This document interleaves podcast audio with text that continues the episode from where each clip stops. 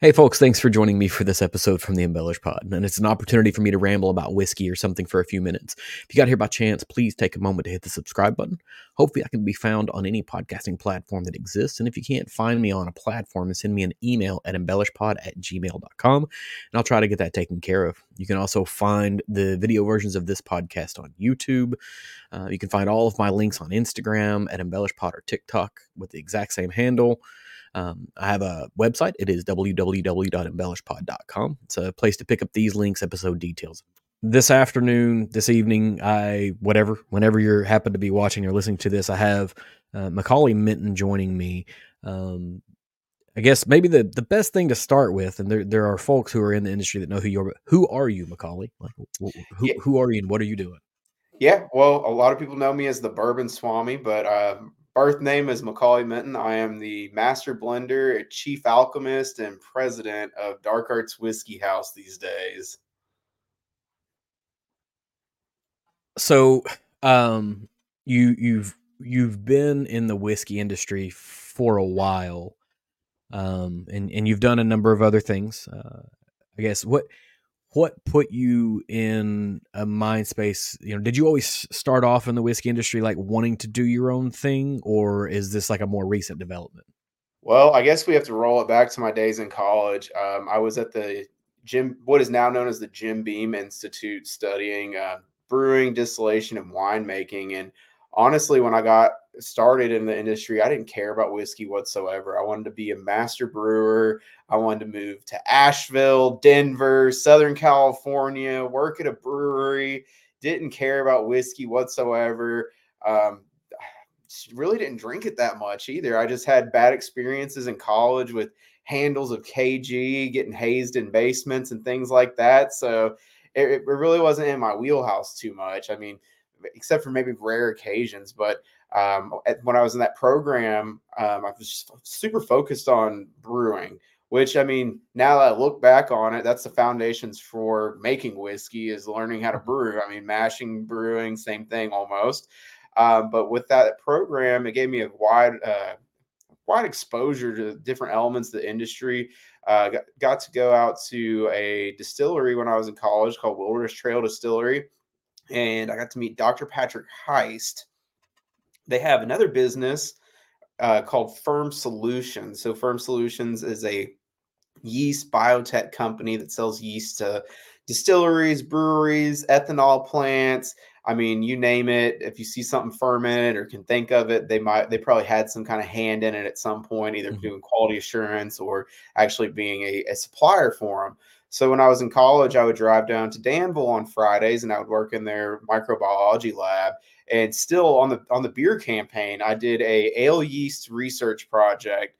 So what that really means was I brewed beer and we tried out some different yeast strains. Uh, we kind of just studied like the alcohol production, flocculation, uh, flavor development, and then that was a project that they ended up taking on and selling to the market as one of their English ale strains. Uh, not too long after I graduated college, they hired me to be a distillery operator. And from there, I kind of made my way through every department at the distillery. I worked production, I worked managing bottling, I worked in the gift shop. Um, then ultimately, I started the single barrel pick program and started working in quality control, um, selecting the barrel picks, and then also doing sales and marketing. So that's where I spent the bulk of my career was running the barrel pick program. Even though I played like musical chairs of jobs, like every three months they'd be like, "Oh, well, we need someone to do this. Uh, how about you try that out?" So just, but it really just gave me a broad perspective on what it takes to run a distillery at that point. I mean. It, if I was at a large company, it, it, would have been like management training boot camp, like, you know, where they send you in, you work at each department for a few months. But um, it just really happened organically for me. Mm-hmm. And that's I always always am interested to hear how these things sort of happen because um, you know, and, and you're right, you know, beer and whiskey kind of go hand in hand. I've always said that beer is just like uh, underdeveloped and underaged whiskey. It just hasn't grown up yet. Um, and I say that, and you know, I, I enjoy beer as well. Uh, I don't know too too many folks, at least in the whiskey industry, that don't. But um, it, did you were at the Jim Beam Institute? is that where you started, or did you begin your? Because you know, like did when you were you know eight year old Macaulay, you're like, I'm gonna one day make beer, or how, how do you get oh, to beer? No, I went through a massive life transformation over the years. I mean, uh, at 17, I was working in the United States Senate as a Senate page. I was heavily involved in politics, um, held some chairmanships for some political organizations, worked on campaigns. And then honestly, I just want to be a lawyer since I was probably a small child. That was the only thing I was ever going to do. And then honestly, one day in college, after having some just getting burnt out on it, I mean, you kind of peel back the the veil and you start working with these people and really seeing how everything goes down it's kind of disillusioning a little bit if you really get into it and think about what's going on in the country and and these people that are running for political office so i, I was sitting at home one day um, studying for the lsat just stressing out about going to law school and i'd taken the test i was applied to law schools and then it's going to take it again and like i went home i was smoking some weed and like I just decided to slam the books down and threw them off the coffee table. And I was like, man, fuck this. I, I'm not going to law school. I mean, I don't I don't want to teach, I don't want to study case law any more than I already have. I've been burnt out on civil liberties and constitutional law, uh, criminal courts procedures, like all that stuff. So I had been studying that for years, and it just like I was like, man, this isn't for me. So that's when I came up with the idea that I was going to teach yoga and brew beer, and mm-hmm. never looked back on that. I so I I appreciate that more than you can understand. Uh, there there was there was a younger version of myself that also wanted to be a lawyer. Um, you know, thought about going to law school. Then was like, you know, maybe I don't want to go to law school, but I want to get involved in Kentucky state politics. You know, I, I did the KY and Kuna thing as a kid. You know, I went to the yeah. yeah the youth assemblies and did all of the things and loved arguing or whatever. And um, even went so far as to you know be involved with some political parties that I no longer have any remote affiliation with, and was like, you know, hey, this this seems like a good idea. You come from you've come from the state of Kentucky. You can draw the correlations that you want to draw, but um, largely it does. It becomes disillusioning. And I've, I've had a friend who's taken it to the level. He became a lawyer. He ran for, you know, uh, a state representative position in the state of Kentucky. So there's a few folks that still have that passion. I don't. Um, and I get it. I, I, get that completely. Now, are you going to bring yoga back eventually? Like you, you have moved beyond brewing beer, but are you going to like start doing like whiskey and yoga now? Um, actually, I, I taught a few yoga classes at Wilderness Trail back in the day, and then when I was living in Danville, I would teach uh, meditation using sound bowls. Uh, but just I have I have no free time anymore. I'm, I'm a seven days a week work schedule man now. Um, but I, I, still practice. I have a Zen master that I meet with mm-hmm. um, in Lexington, so I still practice meditation quite a bit.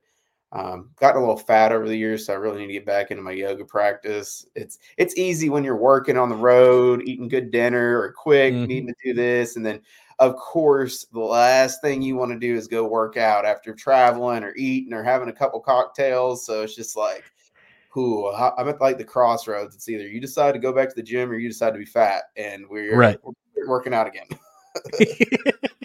I I get that completely. Uh, we a, a, few whiskey friends and myself have started a, a, a healthier you challenge that started on um, January the first, and it ends Memorial Day weekend at a, at another podcast's uh, meetup that they're going to have in Lexington, and so we all do our final weigh in like in person. We're going to be there for it and see how it goes, but um, work and life often interfere with those things. And so we're 23 days in and everybody, we've got a Discord channel going and we're talking about it and it's not going super well for a lot of folks. But so you you've you've begun let's, let's get into the meat of of of your your whiskey house. Um you've begun a whiskey house and you gave a pretty good resume, but like why why should the consumer trust you as a whiskey person specifically? What what do you think makes you, you know, the the person that can can do the right things for for whiskey.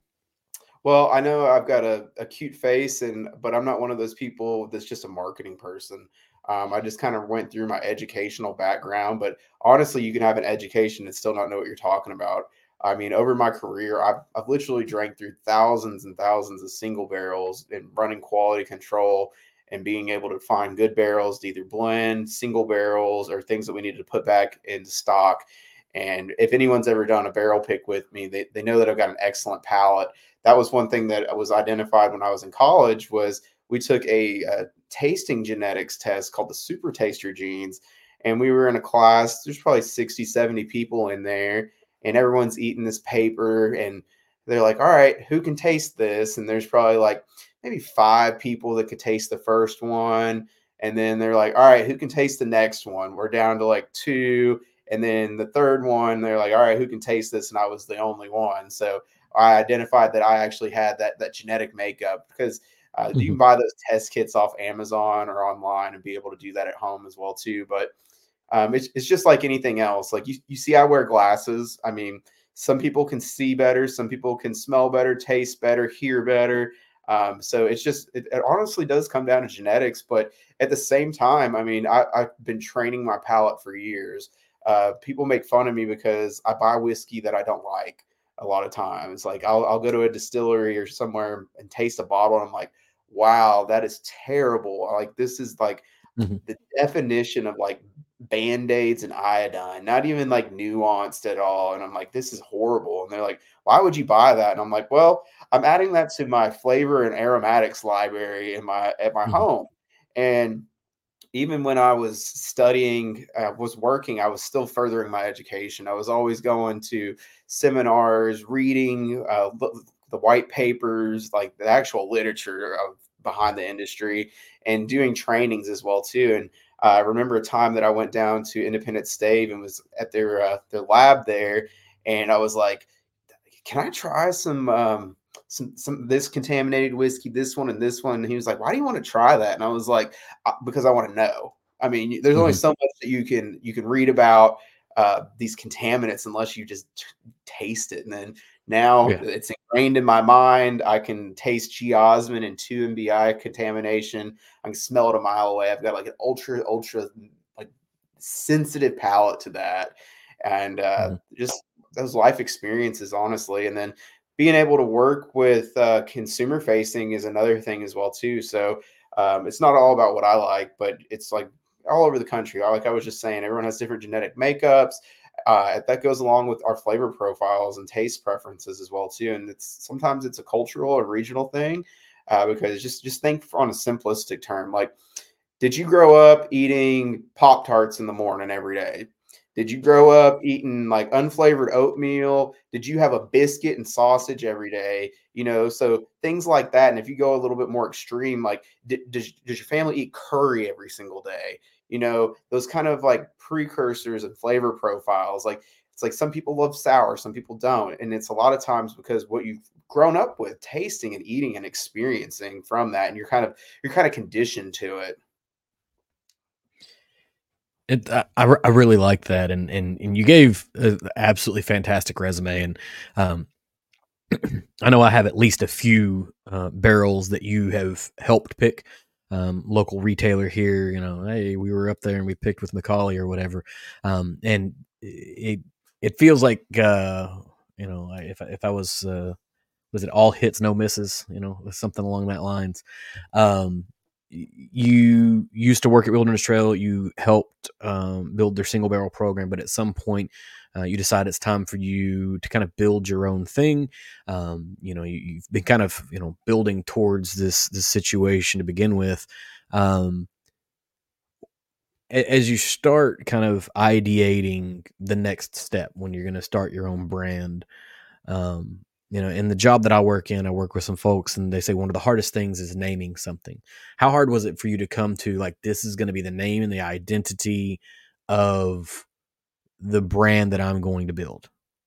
So that's it's kind of a funny story behind that.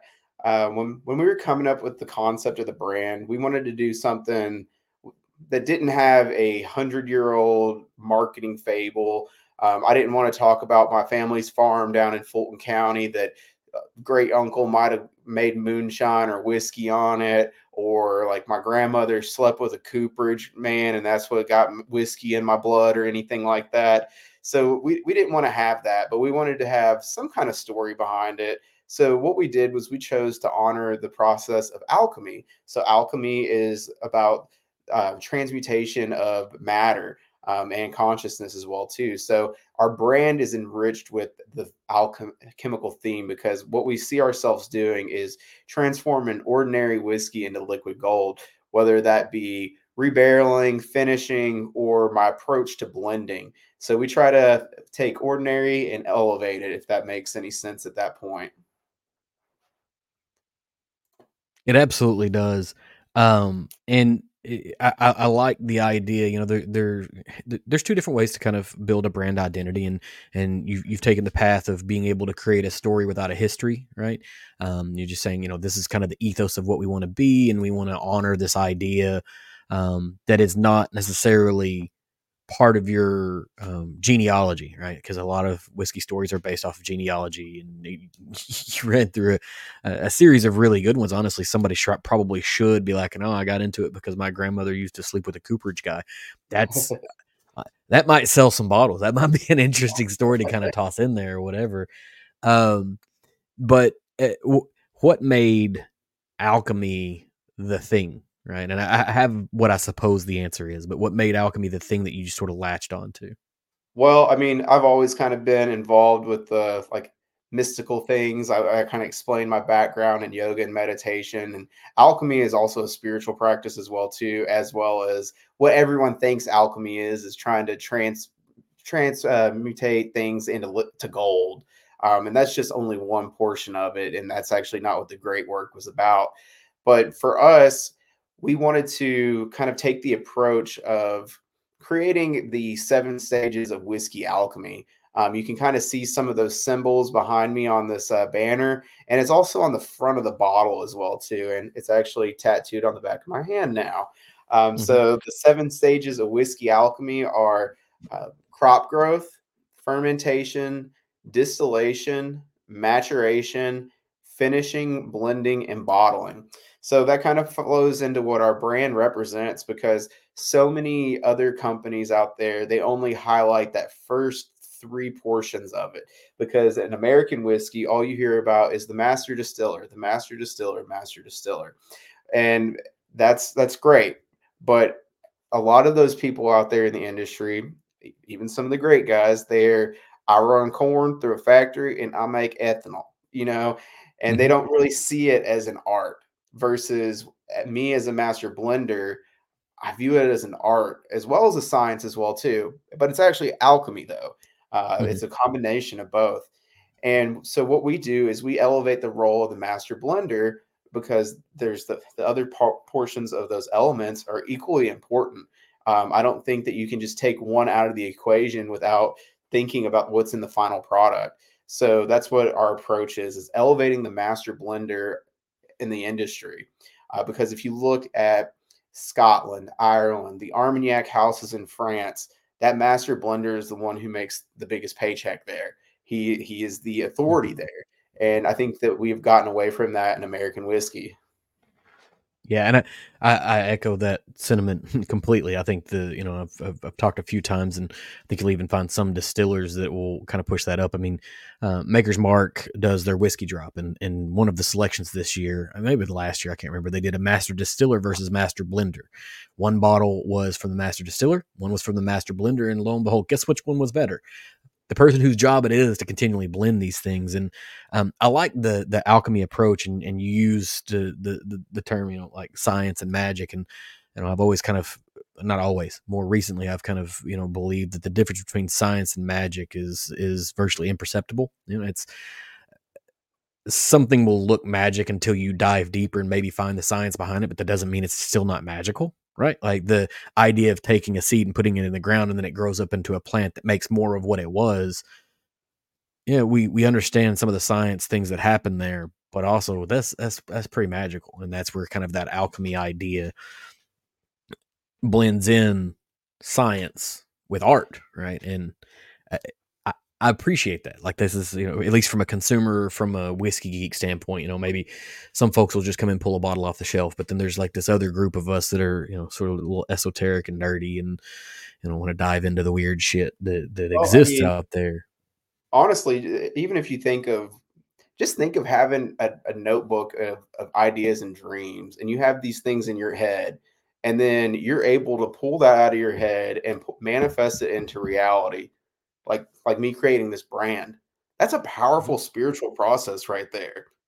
Being able to pull something out of the ether and into reality and share that with pe- consumers, friends, family, eh, the world, and be able to share your art and your passion, it, it it's amazing for me and it's a it's a dream come true to be able to have this opportunity and be able to show my unbridled creativity mm-hmm.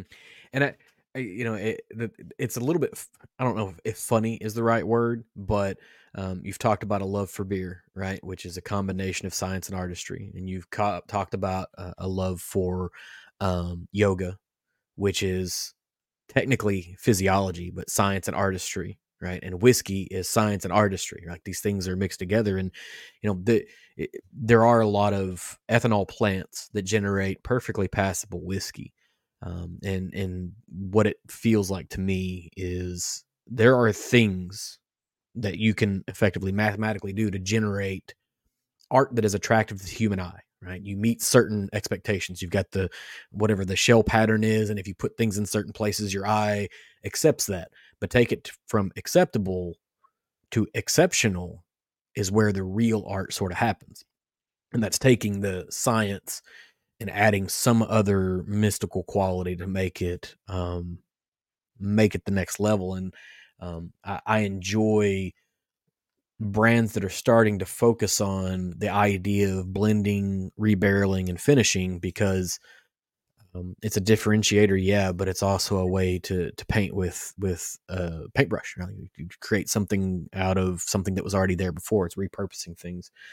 Um, to to that end, you know, you, you've built a flavor library at your house um, to kind of understand how things go. When when you set out to, you know, kind of I've got three bottles here that you created. When you set out to do a bourbon, do you have a flavor profile in mind or do you let something else guide you? Um, it depends, honestly. So I'll kind of explain my process. So currently we we run with about three different mash bills that we source from MGP. We've got some other barrels that are still aging from another distillery that we're going to be bringing in the pipeline soon. But um, identifying those and just kind of starting that down as the foundational piece, like your your your media, if you will, and then morphing it from there.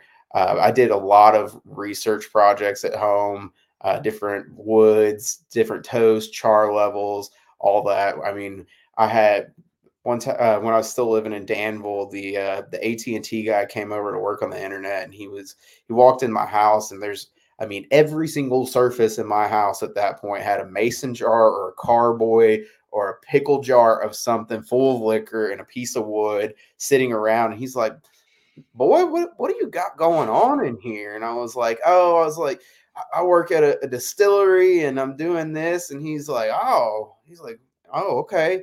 He's like, Can I get some of this whiskey? And I was like, yeah, can you uh, give me some better bandwidth and HBO Max as well too? And he's like, oh yeah. So we got a little horse trade on that one and got nice. it rolling. But I guess going back to the main question though is how do I figure out what I'm looking for? Um, I'm a huge wine drinker as well too, so we do a lot of wine finishes at, at Dark Arts. So right now we have Pinot Noir, White Port, Red Port, Madeira.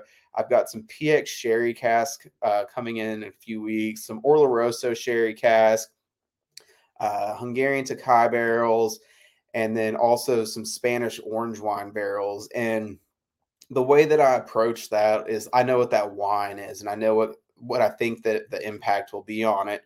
So a lot of people, I might be wrong, and I hope I am, I feel that people do finishing because they have really bad whiskey or just not something that's off profile, and they're like, "How do how do I fix this?" So that first of all is not my approach. So every every barrel that I'm refilling, I actually make a a small batch to like either amplify or accentuate the flavor profile of that finishing barrel or even that that wood media as well too so each one is a custom batch that will is made for that finishing process. Then we'll refill refill that barrel at that point and then let them sit. So everyone's going to still come out a little bit different because that is the mysticism behind single barrels.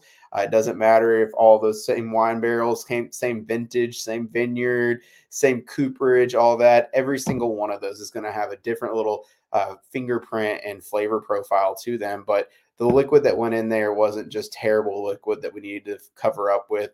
It was artisanally blended to match and accentuate that flavor profile, or and vice versa too. I mean, I didn't buy the whiskey to make the wine barrel taste better. You know, I actually mm-hmm. thought that I could develop and get better flavor reach and take it to new dimensions using those barrels or different maturation techniques. Yeah, and I, I've I, you know I've always kind of practiced the idea, at least in cooking, right? You never cook with the wine you wouldn't drink with, right? And so I, I think in the in the same vein, you shouldn't finish a whiskey you wouldn't initially drink before you finished it. Um, I I think you know finishing is going to become bigger before it becomes you know smaller potentially. Um, you know there are some finishes that are uh, maybe overdone. There are some finishes that are popular. There are some that are underdone. Uh, I like the Pinot Noir. Right, like not many people are doing Pinot Noir on a on a regular basis. Um, at least not from what I've seen. But when when you when you explore finishing, do you have sort of set in your mind about how long each different varietal of wine or whatever spirit you might have to finish is going to take to get there, or is it a just a taste and see situation? It, the sec, the latter part, it, it's just a taste and see situation, and that's the same with staving or any other kind of wood finishing that I do. There's no magic 90 day check off point, and then we decide to pull it. Um, it's just based off of taste and my preference on it. Some barrels need to go a little bit longer, some don't. And then there's also environmental considerations you have to think of as well too. Um, do you think that that barrel and that liquid's getting the greatest exchange when the warehouse is 40 degrees in the middle of winter, or is it get taking on more flavor when it's 80 degrees, 90 degrees, um, and sitting in the sun as well too? Because the way that I have our warehouse organized is my most of my finishing barrels are against the windows. So I have them in racks and I want that sun exchange on there to help penetrate into the wood and warm up the barrel a little bit more. Mm-hmm. Because when I was and- when I was running the the barrel program, I would I would always make the plant manager and the barrel guys so mad at me because when I was in the rick house, and I don't care what anyone says, I think it's law at this point. The barrels next to the windows and around the edges of the walls always taste better. Now, I mm-hmm. was dealing with four to six year old whiskey. I'm not going to say that a 23 year old whiskey next to the window on the top floor is going to be the best one after that long of a period, but it never failed. I always loved them, and they that's what I would always mm. pull. So that's kind of why I set that up that way at our facility. And it seems like it would make sense, right? Because um, the the more central into the inside of the the rick house you get or the storage location you get, the more thermal mass you're going to have. So the less fluctuation you're likely going to have because it's going to take a lot longer to get all the thermal mass of all the whiskey down. Um, and so each one provides an insulative protection layer to the one that's subsequent to it. So the stuff that's on the outside or next to the windows, it gets the cold or the hot first, right?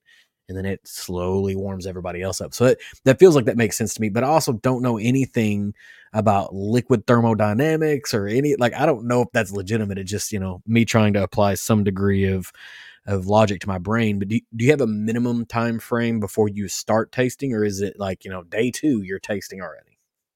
Um, I usually taste it taste it weekly, just okay. to track where it's at, and kind of talking about that aroma and flavor library. I, I, like to track the progression of it too. So I'll pull a sample out before it's finished and then pull it periodically and just see where we're going with it. Um, basically, just for my own knowledge, but we might be able to map it out better. We might figure out that, wow, at three weeks, this one's it. It's ready. I, it goes past, it starts developing this direction. That's not what we're looking for. So maybe one day I'll be able to quantify it a little bit better and even take in some of those environmental factors to play. But right now, I, am a redneck scientist and a self-made alchemist, so I, I just know what tastes good. I just know what I'm doing with my hands and can't really explain it on a uh, white paper level like some people out there can. Well, I mean, it, it you've got to do it before you can write the white paper on it, you know, and and maybe you don't have a control like a scientist would do, but we're talking about whiskey, so we can have a little bit of artistry here. Um, as you're kind of building this progression of the whiskey, are you using like a common vernacular, or using like a uh, like a one to five scale on each component? Like, how, how do you build something that you can look back on a year from now and be like, okay, no, I remember exactly how this whole thing works? Um, it, it's just cataloging it at this point. Mhm. And I mean, even like I said, every var- the variables are there. I mean, it's just different barrels, different staves. And then that's another thing too, is like when I'm putting when I'm doing staving, for example, not every single one of those barrels is magically full when you buy a seven year old cask. So that's Mhm. another variable in there as well too. Um, so I have an idea of where it's going and what it's doing. Um, but Mhm. long term, I'd be very interested to, to dig into that a little bit longer. Um, I'm actually would like to start doing some research with the University of Kentucky on some flavor mapping and doing some maturation studies. So we're been in talks about doing that and getting me on board with with that program. So we I'd really like to get some data for the industry and actually see um, see how that works Mhm. out a little bit better. You know, I would I would genuinely feel like other people should have done this in the past, right? Like you come across this idea, like I want to do this flavor mapping. Like folks should have already done this, but it, there's no there's nothing out there that tells me that this is happening. Uh, it's it's it's great to see that be a part of it. And you you said you have MGP, you had you said you have some some other distilleries as well. Um, are you are you trying to ident- identify specific places that you're going after um are are your relationships developing just as you kind of happen to meet folks that have whiskey is it you know explicitly through your broker like how, how do you develop the different distilleries that you might in, in eventually represent in your own flavor profile Well, there it's two part. I need to be able to have a consistent product, if that makes sense. And then there is one offs as well too that I'm interested in doing. So, for example, my core lineup, I, I want to keep that consistent. I want to be able to keep, have that status of that and be able people to count on that when they get to the shelf. But when we go into doing a single barrel program or even our blending program, that's where the doors come open. I mean, we are going to start. We've got some really interesting projects that I, I'm not going to talk about right now coming down the pipeline um, because it's. I'll, I'll tease with that. In an industry that is just rooted in history and has historical precedence to it, how how do you innovate? Like, how do you do something that Mhm. hasn't been done? And I think we're coming up with some first. Um, one project I'm not going to talk about just yet, uh, but the second one I will. So we are coming out with a um, a release schedule this year of some specialty releases. They're going to be small batches, um, maybe a thousand bottles each. And the first one on the schedule is actually called the Blunt Blend. So everyone, well, there's a lot of cigar batches out there, and I'm not a cigar smoker myself. I, I like smoking blunts. So we are actually going to come out with that one on in April. Uh, it should be hitting the shelves April 1st in time for the holidays of April 20th. Mhm. And what I did for that one is I took uh, I took some Armi- Armagnac aged rye whiskey and I blended Madeira finished rye whiskey together on that one. Uh, the mid palate's got that nice grassy resinous palate that you would kind of think of in a traditional rye. And then on the back end, you get all that fruit terpene that you would find it from the wine source as well too. So I'm really excited to see that. Um, I've never seen a blunt blend out in the market yet, uh, so we might we might be revolutionaries on that one. I, I don't think you'll have a hard time selling through that particular product. Um, I guess then that begs the question, right? What is the best flavor blunt wrap?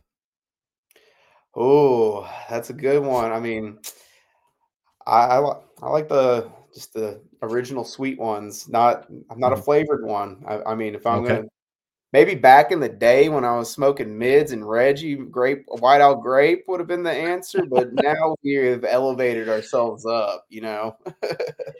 You know, I, I can't tell you. I, I worked at a gas station during college, and I sold, you know, for the state of Kentucky. Uh, you know, this may be the number one cash crop that's never been taxed, right? And so it's it's it's, it's a big miss for the state of Kentucky. But neither here nor there. Uh, I converted a lot of folks over from white owl grape to honey, right? There's Oh. something about that honey flavor that just like they, they they would come back and be like, okay, that was the right choice, right? And um, I I can appreciate the let's keep it keep it as original as possible. Um, you know, you're you're you're in the state of Kentucky. You've started a brand um, called Dark Arts Whiskey, and now you're going to have um, the Blunt Blend uh, that's coming out. Do, do, you feel like this, this is risky when you're in the buckle of the Bible Belt? Right? Well, you're going to I scare some mean, white folks. the, the only thing I could hope is if there's a huge backlash and they buy every bottle off the shelves and pour it down the drain. Would that not hurt your soul just a little bit if it all gets poured down the drain and never consumed because you created art that just got burned? Or is it Well, like, as long as they're I did something strong enough-. Return I can appreciate it, Got to come back sometime. But no, Right. I mean we're in Kentucky, but that that's just one of 22 markets that I'm in, and I Mhm. mean. I don't know what the polling numbers on uh, consumers of cannabis in Kentucky is. I would imagine that more than half the people out there in the world have either smoked weed at one point in their lives or not, even if they support it or not currently. But we're also in California, we're in Washington, we're going Mhm. to Colorado, Illinois. I mean, you- there's a lot of states out there that have embraced this. So um, just because we're doing something in Kentucky doesn't mean that it doesn't have a national or even a planetary effect. Mhm. You, you you're you're not wrong, and I I appreciate the answer. And you even tied in what markets you're in, and uh, I'll I'll say that the thing that's always been that that is curious to me about you know part of that uh, conversation is there's there's a particular um, retailer in the state of Illinois, just across the border, maybe in Metropolis, Illinois. You know, it's right across from Paducah, right? And Illinois has certain regulations that allow for things to happen that every single car in that parking lot is either from the state of Kentucky, Tennessee, Arkansas, um, states where maybe they don't have the ability to purchase what that retailer is selling on a daily basis. Um, so it, it is interesting, and I think the number is probably greater than fifty percent of adult aged people.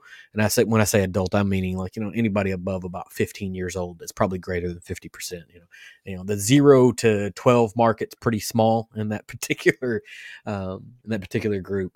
Um, the let, us talk a little bit about um, the the space that you're in, right? And and you guys have some standard offerings, but you're also doing some single barrels. You you know you're doing some some blends, you're doing some some different things like that. But you've created a very eclectic space, right? That's how you and I connected. Um, is you were looking for something, and I had something, and so I sent you a um, a skull, right? And, and and you did some some art with it, and you made it a part of it. I I assume the hope is that you want to have people in the space that you're creating, right? Is is that is that the case? Um, that's the idea. Um, we have had some setbacks on opening to the public. Um, it's probably a blessing in disguise, though, because if I was trying to operate a forward facing business to the public and traveling 20, 30 weeks a year, Not to work. it might not have worked out as well. Mhm. Um, that is something we still would like to approach and handle. Uh, but right now, it's my focus is on market development and actually just holding the ship on due course. Okay. Um, and are you guys still going to do single barrel picks, or is that that going to be kind of in the future?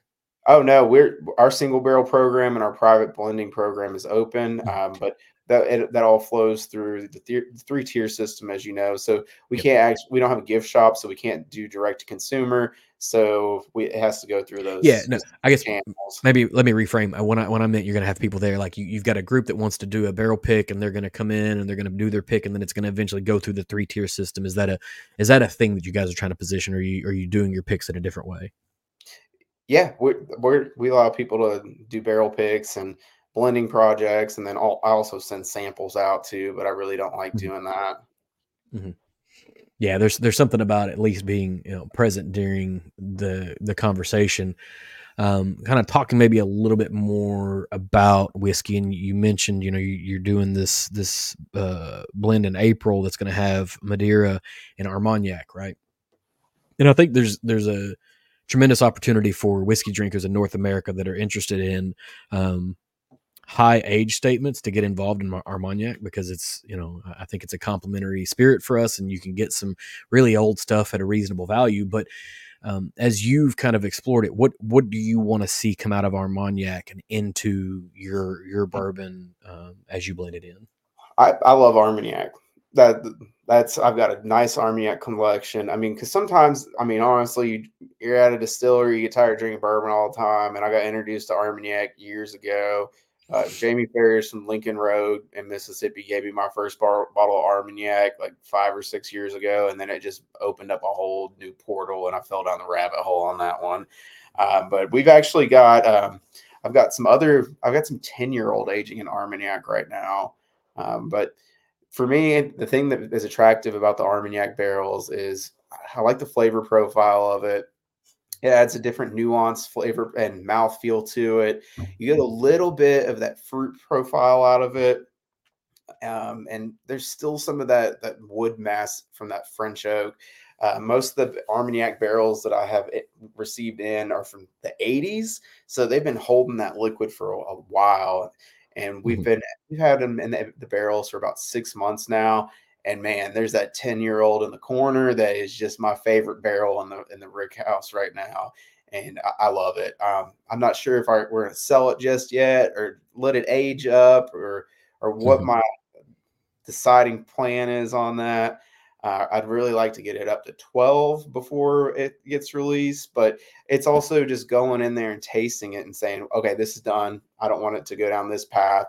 So, mm-hmm. but it's all a research project, though. I mean, th- there isn't, um, there's not an academy on finishing at all. I mean, mm-hmm. I, I, did a finishing project at the last distillery I did. I did a couple maple syrup barrels, so that kind of got me into the threshold on it. And I did take a Moonshine University class with on maturation, uh, but it was just it wasn't diving into it. So it's a lot of mm-hmm. uh, trial, honestly. So far, it's been very successful. Do you ever catch yourself looking at the fact that your research projects are whiskey? Like that, this is where the, the adult version of you has worked yourself into a position where your research. I know my research projects are at work, and they're nowhere near as interesting as blending and finishing whiskey? Do you ever like just like get kind of caught up in it, like, holy shit, look at this? Yeah, it's it's hard looking from outside or the inside out, but I do I do sit back every now and then. I'm like, man, I 16 year old me was supposed to be the next Republican congressman from the first district of Kentucky, and now I live in Lexington and own a whiskey business. you know the the the it your your prefrontal cortex doesn't finish developing until you're what in your mid 20s or whatever and so whatever the 16 17 18 even 20 year old version of you thought largely was probably going to be dumb to begin with uh, because you, you're not able to kind of comprehend it all yet um, so I, I can appreciate that but um, you, we you talked a little bit earlier about pinot noir um, and and I, I, said, you know, I think this is one that's kind of ignored. Mo- why, why, do you think that there's not more Pinot Noir finished whiskey in the marketplace than there is right now? A lot of people just aren't interested in it. I mean, when I called my barrel broker that I buy my finishing barrels, she's like, I have never sold any of these Pinot Noir casks to a whiskey maker. She's like, she's like, why, why do you even want this? And I was like, well, I like Pinot and I like whiskey. Um, it that adds up for me, so let's try it. Did, did none able- of these people ever watch Sideways? You know, like the, the movie from what the nineties or two thousands. Like that was the first oh, time yeah. I ever like encountered somebody that was like hyper passionate about sp- uh, any type of a beverage. You know, and like it, there's a whole movie about why Pinot should matter. And and you know, if we're exploring red wine, you know, red port, white port, um, Tokaji, you know, VDN, all of these other things like Cab exists out there. Um, Chardonnay has been out there. Why? Like, how, how does Pinot Noir fall so far down that somebody's like, we should do Chardonnay before they get to? And I'm not trying to be insulting to Chardonnay lovers. That that probably came out that way. I mean, personally, I like Pinot Noir before the, the fruitiness of it, those Mhm. rich jammy notes on it, and also some of that complementary dryness on the back end.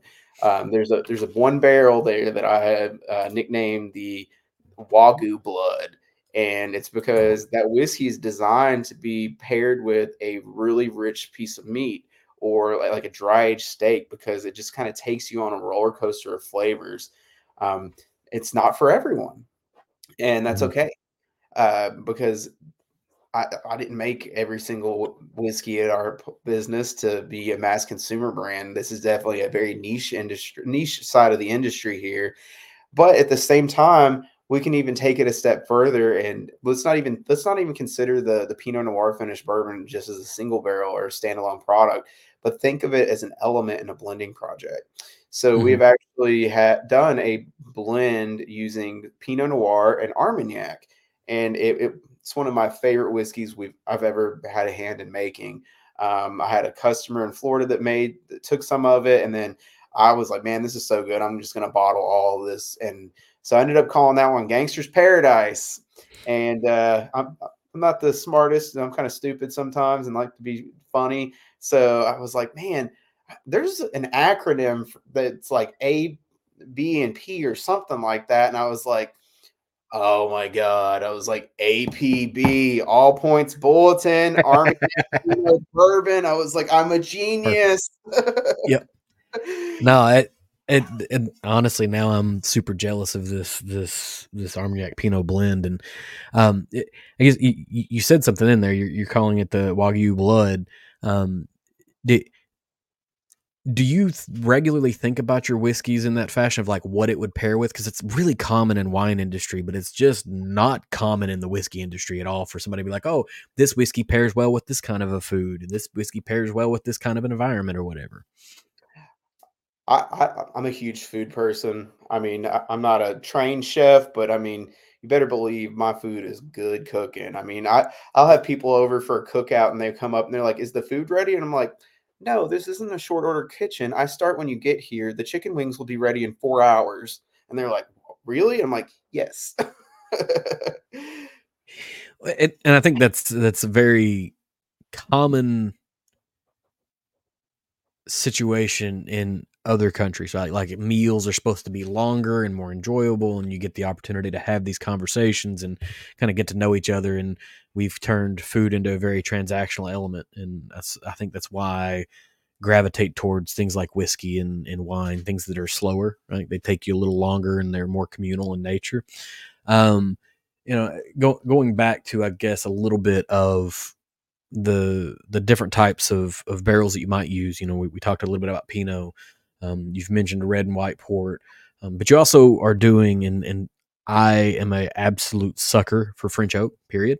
Right, and you guys are are working with um, this this Jupilles um, oak, right, from a very specific forest in Europe. Like, did did you know about this beforehand and you sought it out, or somebody showed up and said, "Hey, we have these things," and you're like, "I want to, I, I want to explore that." Like, which way does it It, go? It goes back to the story of the carboys and the mason jars in my kitchen. I had Mhm. wood samples from all kinds of different toast, char levels, different um, forest. And then when I was going through that experiment, and there's a lot of duds out there, Mhm. and then I finally got to this one, and I was just like, wow, this is everything that I want in a French oak. I mean, for me, it brings out a nice toasted savory note. I get dried red fruit, and I get a little bit of toffee and a little bit of like sweet honey, maybe vanilla on the back end of it. Um, but I found that one, and I just fell in love with it. And then I called the cooperage up and was asking about it, and they're like, "Man, you've got really good taste." And I was like, "Oh yeah," and they're like, you know that's the smallest producer of French oak in the world, and uh, it's also the most expensive French oak money can buy. And I was like, oh, of course it would be. As soon as you said it's the smallest producer, my brain immediately went, and that means it's going to be super expensive. But it definitely comes through, right? And and you know, there there are some finishes that can kind of go over the top, and sometimes French oak can get too peppery and too spicy and too, um, I guess maybe uh, barrel spicy. But this is this is fantastic. You know, I it's it's it's the kind of bottle that I'll pour a little bit out of and then I'll put it to the back of my shelf so I forget that it's there, right? So I don't drink through it too fast, right? Because once the bottle's gone, then the bottle's gone. Now I know that's probably the bad wrong sentiment because I should drink through it and then buy another one, right? Like that's what I should be doing, but um, you know, I'm, I'm, trying to work my way through all of the the bottles that I have. It'll take a little while. Um, what is I guess you, you have a bunch of different wood types that you're using. I guess what is your wood strategy? Like, you know, eh, how do you well, identify actually, the next finish? I actually use three different varietals of French oak. So the Jupilles mm-hmm. is the one that I use for my core lineup. Um, it's it's actually like a very heavy toast. It almost looks charred when you're when you're looking at it. Um, and then we've got two other uh, different toast profiles that we work with. Um, one is I've dubbed it the like creme brulee toasted marshmallow bomb. Um, when you look at those staves, that you can barely tell that they they've been toasted at all. It just brings out that rich, creamy vanilla, like sweet, sugary notes in it. Um, I've got one that's a little bit more toasted, and I call that one like the brown sugar molasses bomb. Um, mm-hmm. so mm-hmm. those are both ones that we use in our single barrel program, and we're actually going to come out with another uh, special to release around Derby using the uh, the marshmallow um, French oak.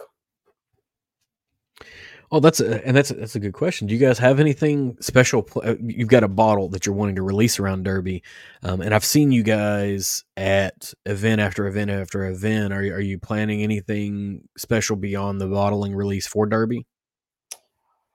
Um, we we're gonna have some events surrounded the uh, the release of that bottle. We're actually t- teamed up with a charity group that supports the uh, the Black Jockeys Association. So mm-hmm. they are uh, we're putting we're taking the Alchemist off the front of the bottle there, and we're putting a, one of the most famous like jockeys of all times, Isaac Murphy, on the front of the bottle. So um, if you don't know who Isaac Murphy is, he is one of the he, he was basically the Tiger Woods of his day, like just a true um, a true leader in the the horse racing industry and a man of his time because I mean this is long time ago wasn't the most conducive area for African American and the horse racing, or I mean, still isn't sometimes in that industry. But um, he he was a pioneer. I mean, he won the Derby three times, um, and he was mm-hmm. just a, a, national hero at that point. So we're actually going to honor him on the front of that bottle, and we're going to have some launch events around that, and that that will be distributed in Kentucky and on our uh, online retail store as well too.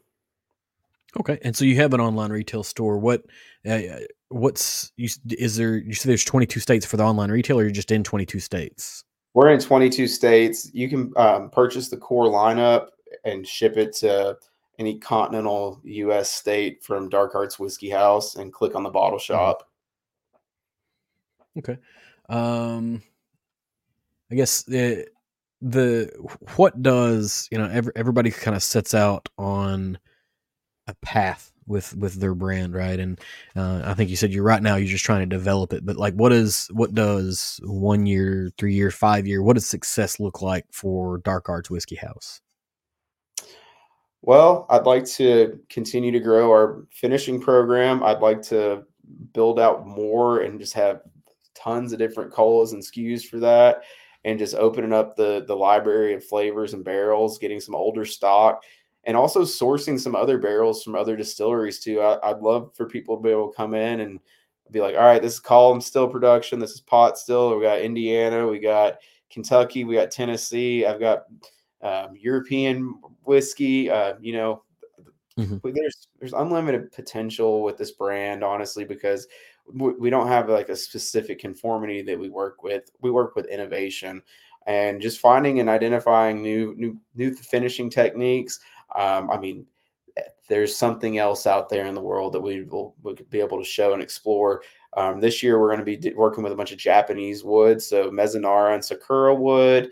Um, I'm working with some African wood, exotic woods as well too. So just continuing that innovation train and just not getting stuck in a rut on, oh, this is what we know best. Let's keep with this. Um, I want to just be able to elevate and pivot throughout the years and just ultimately grow that um, that way. And also, I want to grow our blending program as well too, that custom blending program.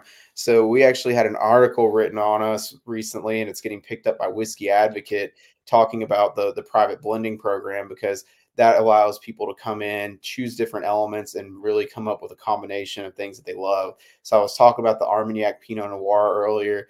Um, we've got another um, Armagnac and French oak coming out, and then I've got another client that did a Madeira and French oak. Um, we've got red and white port rye whiskey coming out.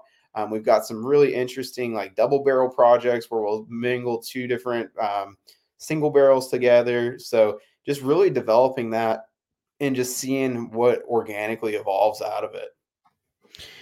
So when when you do these sort of custom blending projects, do do you kind of give them free reign or do you have to put some guardrails on? Because I can I can imagine for me, right? Like I I'm a little bit chaotic when it comes to stuff like that. Like just put things together and see what happens next, right? And and that's probably not the right approach whenever you're trying to come to a, to a positive ending. Do you do you give a lot of advisement or is it a um, you know just see what happens?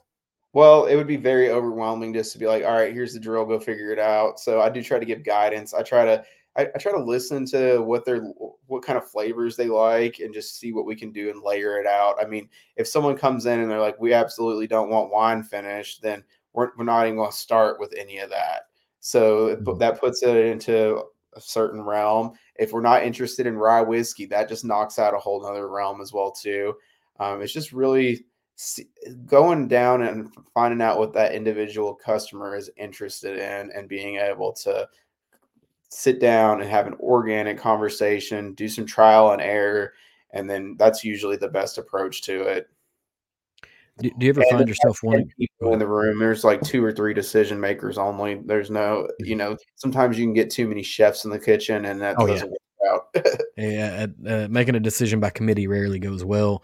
Um, do, do you ever find yourself wanting to or needing to challenge someone's perception that I don't want a wine finish or I don't like rye? You know, because I know f- at least growing up in Kentucky, I thought I didn't like rye for like the first 25 years of my life, and then finally I tried something. I was like, oh no, actually this is pretty good. And then you kind of explore things.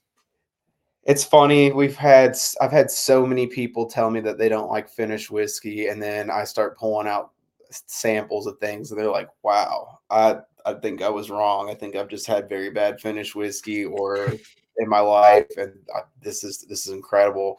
And one of those that's done that time and time again is our white port finish bourbon. It's just mm-hmm. beautiful. It's not overpowering. It's not masking the whiskey. It's not like we're drinking grape juice. It just the flavors just blend very well with it. And then on the rye whiskey front, it's funny because we go to these tasting events and people come up and they're like, "Oh, I hate rye," and I'm like, "Well." Why don't you try this Amburana? I was like, "Do you like cinnamon toast crunch?" And they're like, "Oh yeah, that sounds amazing." Because I mean, mm-hmm. there's the one percent that all knows what Amburana is. You know, these whiskey insiders, like, and it's either I hate it, I yeah. love it. But 99% of the people out in the field do not know what Amburana is. So be, I've showed that to so many people, and our Amburana isn't very overly overly done like some other brands out there. Mm-hmm. I find it to be more approachable. And if like cinnamon and vanilla and apple is kind of in your wheelhouse, then you'll enjoy it. But if you hate cinnamon, then let's not drink it. Um, we've actually converted a lot of people into saying, "Oh man, I, I, I, hate rye, but man, this is really good. I can drink this." Because for me, I, I see rye out there in the market, and I think that people, unless you're a serious whiskey drinker, a lot of people think rye whiskey. They think like old man whiskey, like it's going to be hot, spicy, blow my socks off, pickle my lips, like some mm-hmm. cowboy killer shit out there, and it doesn't have to be that. So, Amburana is probably the most divisive finish in whiskey right now, maybe at least in my perception. Um, and it, it feels, I always say it feels like it feels like that. Um, serious whiskey drinkers feel like it's beneath them to drink it. And if you describe it as cinnamon, people automatically go to Fireball, and they're like, "Oh my god, I'm going to drink a bunch of Fireball," and that's that's not what Amburana does well, I guess maybe Amburana could do that to whiskey, but that's not what it does in an appropriate application. And y'all's Amburana is very much um, refined, and that's it, it's not kind of overused. It's not too cinnamony. Cinnamon toast crunch is a great way to position it because it doesn't scare people off in the same way that that cinnamon whiskey um, wood, and and we missed this earlier, right? Uh, we were talking about the label, and I, I was listening to another interview that you did uh, with another podcast, and um, you, you went over the symbols that are on it, but there's something that circles the entire label, and it's right there. Uh, like I can see the head of it right there.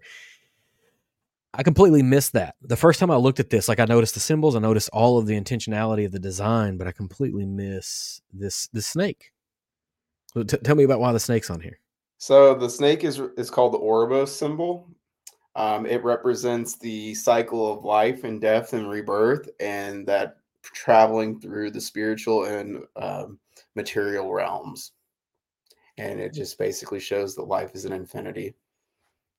Yeah, and like I said, it it's it's so your your packaging is so well put together that unless you you know really kind of focus on the label you miss some of the more nuance of the design you see the you know if you hold it just right the the the um, the symbols on it sort of pop out because they catch the light and they glow and it's you know almost ethereal. I, I appreciate somebody who takes the time to pull this design together. And then there's a um, there's a phrase on here that appears to be latin. Yes. The transliteration for that means divide convention and unleash your spirit.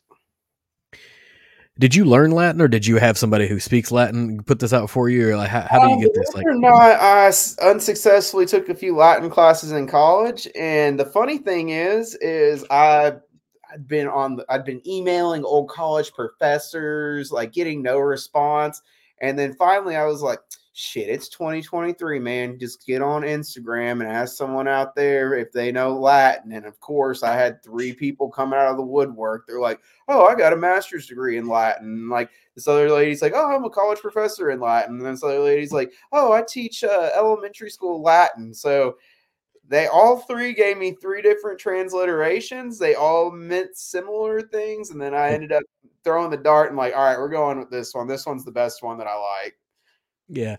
Um, and I, I, I, like I said, the, the, the design of this, it's all, is a very well put together package. And eh, sometimes you're just putting, you know, lipstick on a pig, but at the end of the day, what's inside the bottle matches the exterior of it. And um, there's an intentional beauty um, in in the French oak and the bourbon and the um, Amburana finish that I was able to to taste. And uh, I was super excited to share these things with folks as well as I go about my daily life. And um, yeah, and I don't know if you noticed, but on the corners and around the neck of the bottle, the that gold line, that is actually um, I'm probably going to butcher this one because I'm from Fulton Kintsugi. County.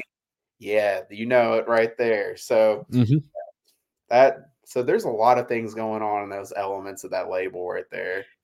My my wife is a very artistic person and um, I've broken a fair amount of things, and so I learned about kintsugi a long time ago, just because I break things, and she was like, "Oh no, we can keep that. We can do this other process," and I'm like, "I don't know what that means," um, and so I had to look it up. You know, and so I mean, that art is kind of tied in with Japanese philosophy, and that is, um, it kind of encompasses like the uh, the conceptions of like non-attachment and acceptance of change is what it is and it, it kind of just shows that just some just because something's broken doesn't mean that it still doesn't have value to it yeah and and and there's some and and there's beauty in the reassembly of it and, and you know oftentimes when you break something and you put it back together it doesn't fit together perfectly but you have a way to make it fit back together uh, in a in a way that is meaningful, useful, and also beautiful at the same time. And so, um, yeah, I,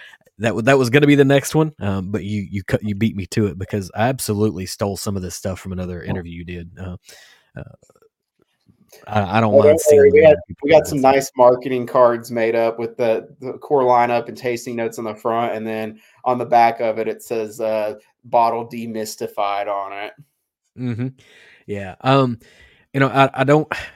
I do have to to to cut it here. Um, if you've got anything else that you want to cover, let me know and we'll talk about it right now, and then we can um, chop it up. But I've got to go pick this child up and haul her from one place to another. Um, I guess if anyone wants any more information, we, we've got a lot of information on our website, darkartswhiskey.com. Uh, uh, we have an online bottle shop. If you click the, the bottle shop tab, that'll take you to it. Uh, we're also on Instagram as well too. And if anyone is ever interested in doing a barrel pick or finding our products, you can always shoot us a message, and we can try to help you out as much as possible to get that out there. And we uh, we look forward to getting out in the market and letting more people try it. And I guess the last thing is uh, make sure you uh, dabble in the dark arts responsibly. absolutely, absolutely. I appreciate the time that you've given me this afternoon. Uh, I have a feeling this is not going to be the last time that we're going to have a conversation. Um, given the the quality of product and the quality of work that you're doing, you're going to be around for a while. Um, I just hope that you know a year from now, whenever you're you know 14 times the size that you are right now, um, from a business perspective, you, you'd be like, yeah, I'll still talk to that guy over there in the corner.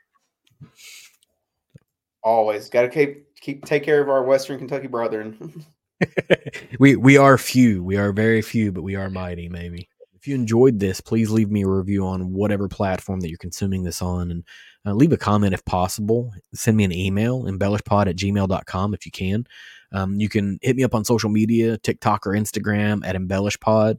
Um, you can follow and kind of see what's going on as as episodes are starting to release and uh, starting to explore using AI to help me release things and um, be a little more informative in show notes and things of that nature. Um, you can always go to my website at www.embellishpod.com and that should take you to the podcast um, website. There should be some links for you know other social media accounts and whatnot, and contact details and all of that stuff. So um, if you're still here, once again, thanks for stopping by, and, and we'll see you on the next episode.